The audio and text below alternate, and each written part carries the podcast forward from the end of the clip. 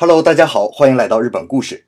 上周啊，我的老上司，也就是以前我们节目当中说过的那个开虾巴卡渡边部长，他家里啊出了一点事，八十多岁的老父亲出交通事故去世了。那作为老部下的我们呢，下班之后就直接赶过去参加守灵仪式。我曾经在以前的节目当中说过很多次啊，日本人人生最重视的四件大事是冠婚葬祭。冠呢就是成人礼，婚是结婚，葬是葬礼。祭是祭典，那冠婚祭我都经历过，这个葬礼啊，总算是见识了一下。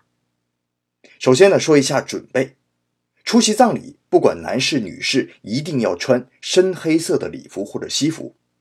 男士里面的衬衫要穿纯白色，配黑色领带，不能带领带夹。女士西装里的内衬呢，最好是黑色的。那除了结婚戒指，不能佩戴其他的首饰，手表都不可以啊。女士最多可以再戴一串纯白色的珍珠项链，或者一对珍珠耳环，因为珍珠可以让人联想到眼泪。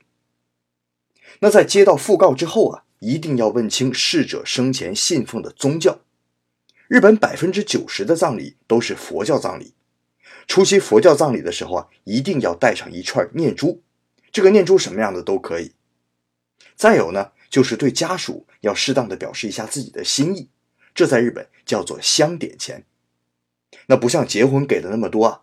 葬礼因为不是好事，所以即使是至亲，也就最多是三万日元。像我们这次参加老上司父亲的葬礼，大家统一口径就是两千日元，而且是越旧越好，装在一个白色专门参加葬礼时用的信封里，到场之后放在登记处。遗体告别呢是分两场，一场是通夜仪式，另一场是葬礼。通夜仪式啊，也就是我们所说的守灵，在去世当天或者第二天晚上，葬礼是在第三天，都是在殡仪馆举行的。我们因为第二天都要上班呢，所以只参加了守灵仪式。在登记处交上香点钱并登记之后，遗孀家属啊会送给我们每位来宾一个包装好的纸袋，算是回礼。那之后呢，进入礼堂，礼堂的深处正中间摆着一个巨大的佛龛。佛龛的中央呢是逝者生前的照片，然后一排排椅子面向逝者照片，一直排到礼堂的门口。出席者按次序坐好，然后走上来一位老僧人，开始用日语念经。念完经之后啊，出席者依次走到佛龛前敬香。葬礼的敬香有一套专门的礼仪，而且是根据佛教各个宗派的不同，敬香的手法也不一样。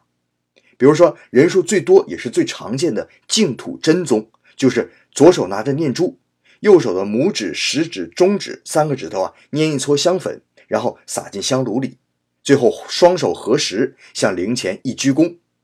那还有其他的宗派呢？有捏完香之后举到额头再撒进香炉里的。那根据派别不同啊，重复的次数也不一样。如果实在记不住，或者压根儿就不知道逝者是哪个宗派的，最好的办法就是看遗孀或者前面的人怎么做，你跟着照葫芦画瓢就可以了。那做完这些之后呢，向遗孀鞠躬行礼，默默退回到自己座位上。我们没有去参加葬礼，不过呢，听说也差不多，只是最后多了一个送别仪式，就是全体起立默哀，然后双手合十送别逝者。回去的路上，我打开刚才领取的纸袋，发现里面有一盒纸巾、一包湿巾，还有一小包盐。我很好奇呀，纸巾好理解吗？哪儿都能用上。那这个湿巾和盐是干什么的呢？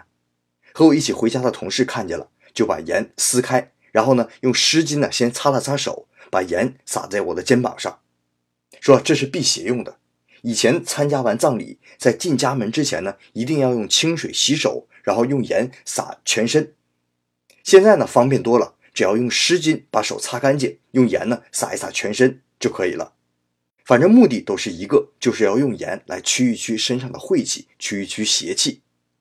看来这种民俗风情在哪儿都一样啊。好了，这就是咱们今天的日本故事，感谢您的收听，咱们下一期再见。